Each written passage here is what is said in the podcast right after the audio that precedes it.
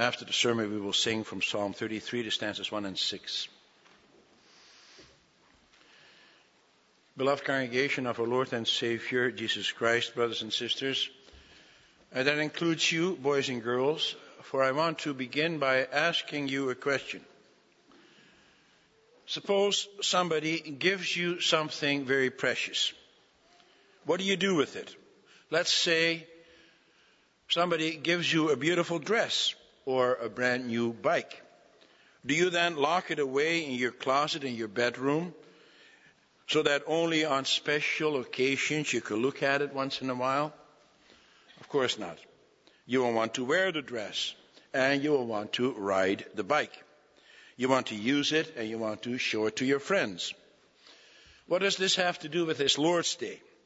Well, I'll tell you. God's name is something like that. It's very precious. God's name refers to who He is.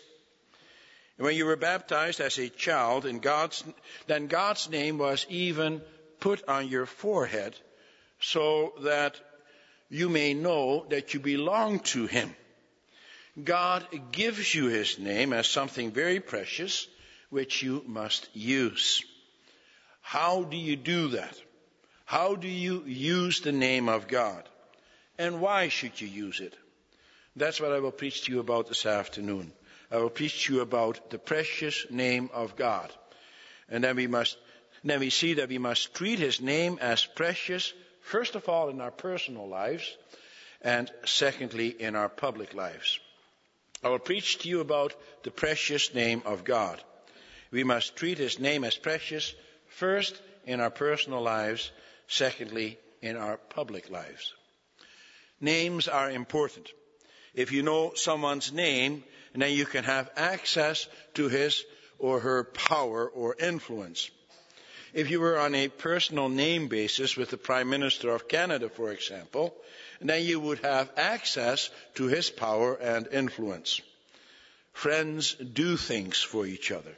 They help each other. They listen to each other. They have a connection. And for that reason, we also like to be introduced to new people. The more people you know, the more do- doors that are open to you. And the better you know a person, the more you will also be able to interact with him. It's a wonderful thing that you may take the name of God upon your lips. Your children can also do that with regard to your father and mother, can't you? When you need something, that you can call on them and they will provide you with everything that you need. Your father and mother can also give you food and drink. Can you imagine if you could not call upon your father or your mother? You couldn't do without them, especially when you're small. Well, multiply that by a trillion times, a trillion times. You certainly cannot do without your Father in heaven. He is an almighty God. And you know what? You can call upon His name anytime you want. And that's what makes His name so precious. God has made His name known to you. And there is no more important name than the name of the Lord your God. His name refers to what he stands for. He is the Almighty Creator, the great provider, the sustainer of the universe. For he is the one who provides you with everything you need for body and soul. He is also the one who gives you the wonderful gift of salvation through his Son, Jesus Christ. It's our Father in heaven who also gives us a wonderful future. As a matter of fact, without Him, you would have no life. Without Him, you would have no future. Without Him, we would be in the grip of Satan and we would share Satan's destiny, which is hell and damnation.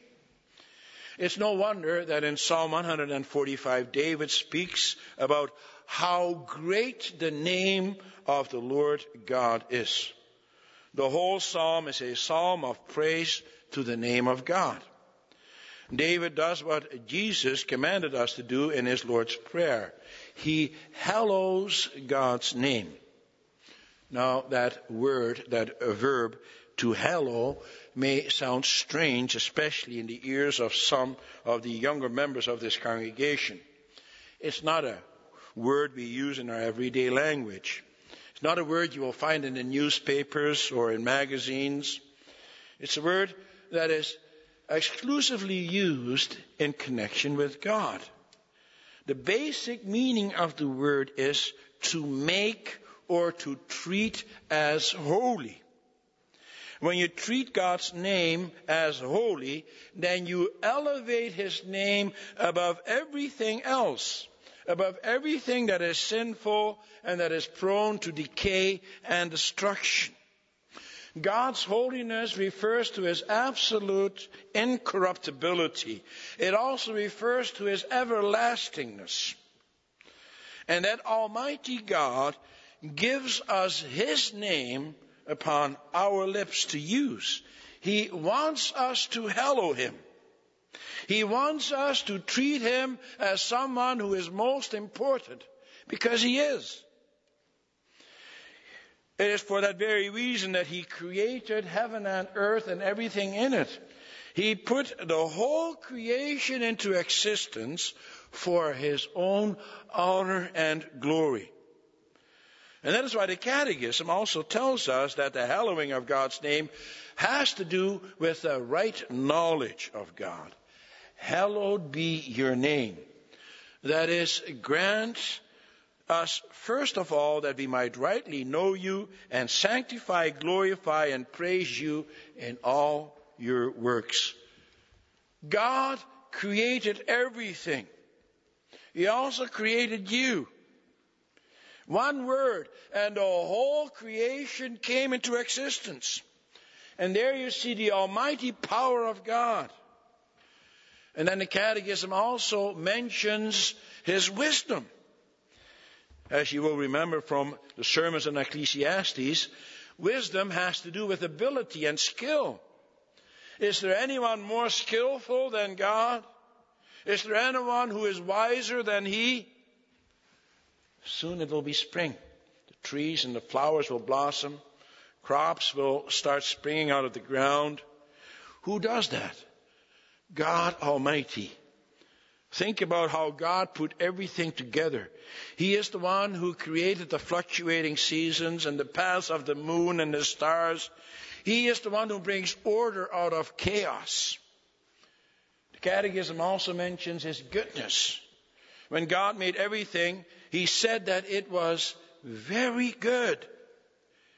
And God is also good because no evil is found in Him. And next, the Catechism speaks about His righteousness. The word righteousness has the word right in it. God does everything right. He never makes a mistake. And He is also just.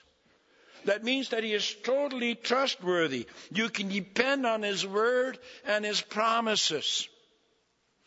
And what about his mercy?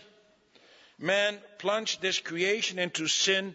Man himself became an object of pity. The whole universe became subject to destruction and decay. But God is merciful. He continues to gather a people around him to praise his name and he rec- recreates them in his image. And this world he is going to restore to its former perfection. God's mercy is shown through his son Jesus Christ, who made that all possible.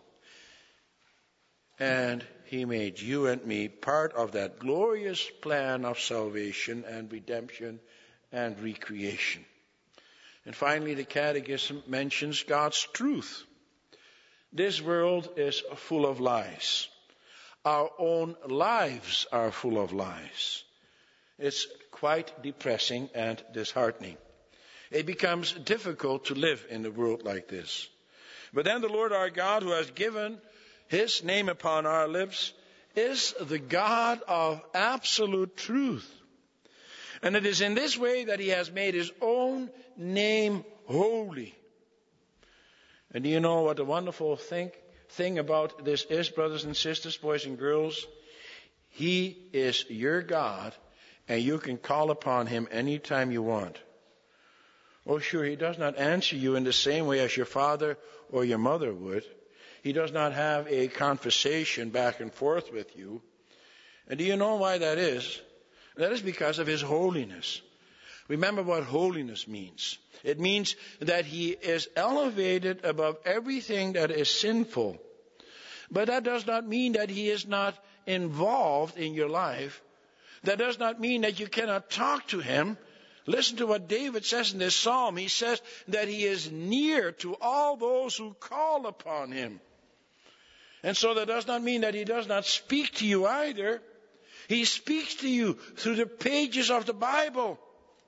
And that's how God reveals himself to you. And if you want confirmation of what the Bible says to you, then just look around you. Look at the wonderful creation. Look at the wonderful gift of life that God has given to you. You didn't evolve from some tiny organism. It's incredible that there are actually people who believe that. He created you, and He also provides you with everything you need. Now, this may leave you with a question. God also gives life and food and drink to unbelievers, doesn't He? What now is the difference between me and them?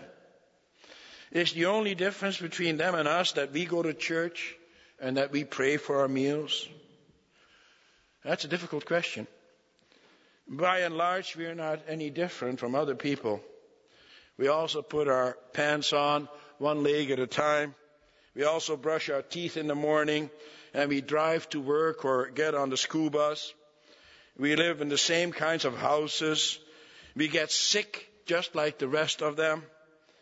We go to the doctor and the hospital for healing. We also have our up and down days. We wear the same kinds of clothes. Just like many of our friends, we try to be nice to others and to work hard and to study hard. What's the difference between them and us? As I said, it's a difficult question. And yet, the answer is very simple and very straightforward. Listen. Think about David. We just read from his psalm. What kind of a man was he? He was not really any different than anybody else, was he? He also received his food and drink from God. He also dressed like everyone else and had the same kinds of routines. He also had his up and down days. He did many good things. He also did some awful things he wasn't really any different. But now look at this psalm that he wrote. Whose name is written above it? It says that it is a song of praise of David. And then in that psalm, he acknowledges what a great and wonderful creator God is, how awesome God's works are, and how gracious and how compassionate he is, slow to anger, and rich in love. He speaks about how the Lord God opens his hand to satisfy the desires of every little, of every living thing. It is a song of praise to God. And so, in other words, David is different in this respect in that he gives praise to God's name. He holds God's name high. He hallows God's name. You see, that's what makes him different. And that's what makes you and me different as well. At least it should. This Lord's Day has to do with prayer. And the Lord God wants us to have things in the right order when it comes to prayer when you pray, the first thing you do in your prayer is to hallow God's name. That's why that is the first petition. In other words, you hold his name high and you praise him for all his words and deeds. Let me ask you, do you also do that in your personal prayers? Fathers and mothers, young people and children? What's the first thing you think about when you pray? Do you think first about the things that you need and that others need? Well, God wants you to pray about those things, but not first. What is the first thing you do in the morning when you get out of bed? Then you wash yourself first, don't you, before you get dressed? You don't first put on your clothes and then jump into the shower, do you? Of course not. First things first. First you wash yourself, and then you dry yourself off, and then you get dressed. That only makes sense. Well, it only makes sense when you pray to your Father in heaven that you first praise Him for His goodness and for His greatness and for His loving kindness. You praise God for giving you the gift of life, for the fact that He has made you His child in spite of the fact that you sin against Him all the time. It's only then that you come with your own needs. And that's why the Lord's Prayer is divided in the way that it is. First, we give honor to God's name. It's only when we do that that we can think about what we need. But you do not just hallow God's name in private. You do not just hallow God's name in a quiet room of the house where you can silently pray to Him. You do not hallow God's name either by just going to church every Sunday no, the catechism, catechism gives a clear explanation of what it means to hallow his name with your whole life. The Catechism teaches us in accordance with God's Word that our words and our deeds, that our words must always be in accordance with our actions. Otherwise, your words have no meaning.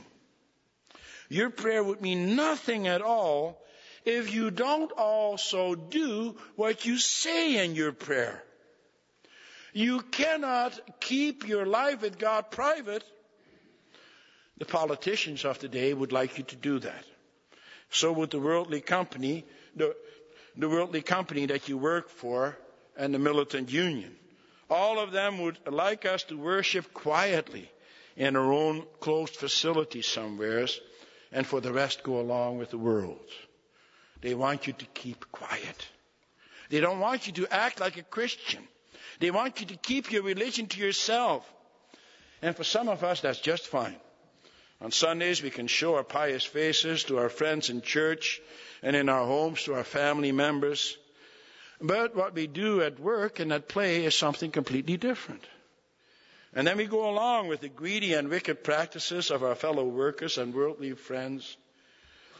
What we do in church and in the privacy of our own homes is completely separate of what we do at work and at play. Well, listen to what the Catechism says. To hallow God's name means that you so direct your whole life, your thoughts, your words, and your actions so that God's name is not blasphemed because of you, but always honored and praised. Your whole life. That's the difference between an unbeliever and you. Oh, sure, in a lot of ways, you're not different from your worldly co-workers and your friends and neighbors.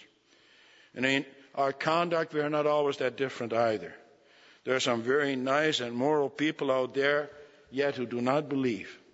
Some of them are even nicer and kinder than some of your brothers and sisters in the Lord.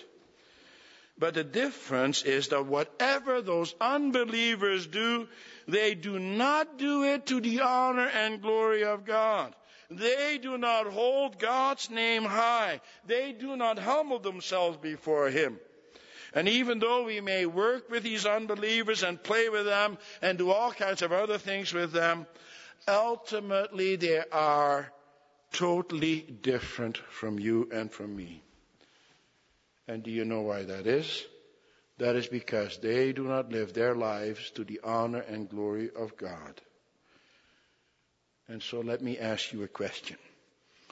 How different are you from the people of the world? Do you live a different life? Is your private life that you show to your family and to your brothers and sisters in the Lord different from your public life? If that's the case, then you are on very dangerous ground. Young people, let me ask you, where do you seek your marriage partner? Do you seek him or her amongst believers or unbelievers? And what about the money that you earn? What is foremost on your mind when you get your paycheck? To look after your own needs? To first pay off your personal debts, your mortgage, your car loan, your furniture, your entertainment. And then, if there is something left, you give it to the Lord. Think about the kinds of things you spent your money on. Also, you young people who just started to make a living. How much do you spend on clothes, on entertainment, on transportation, on yourself? And then, how much do you have left for the Lord?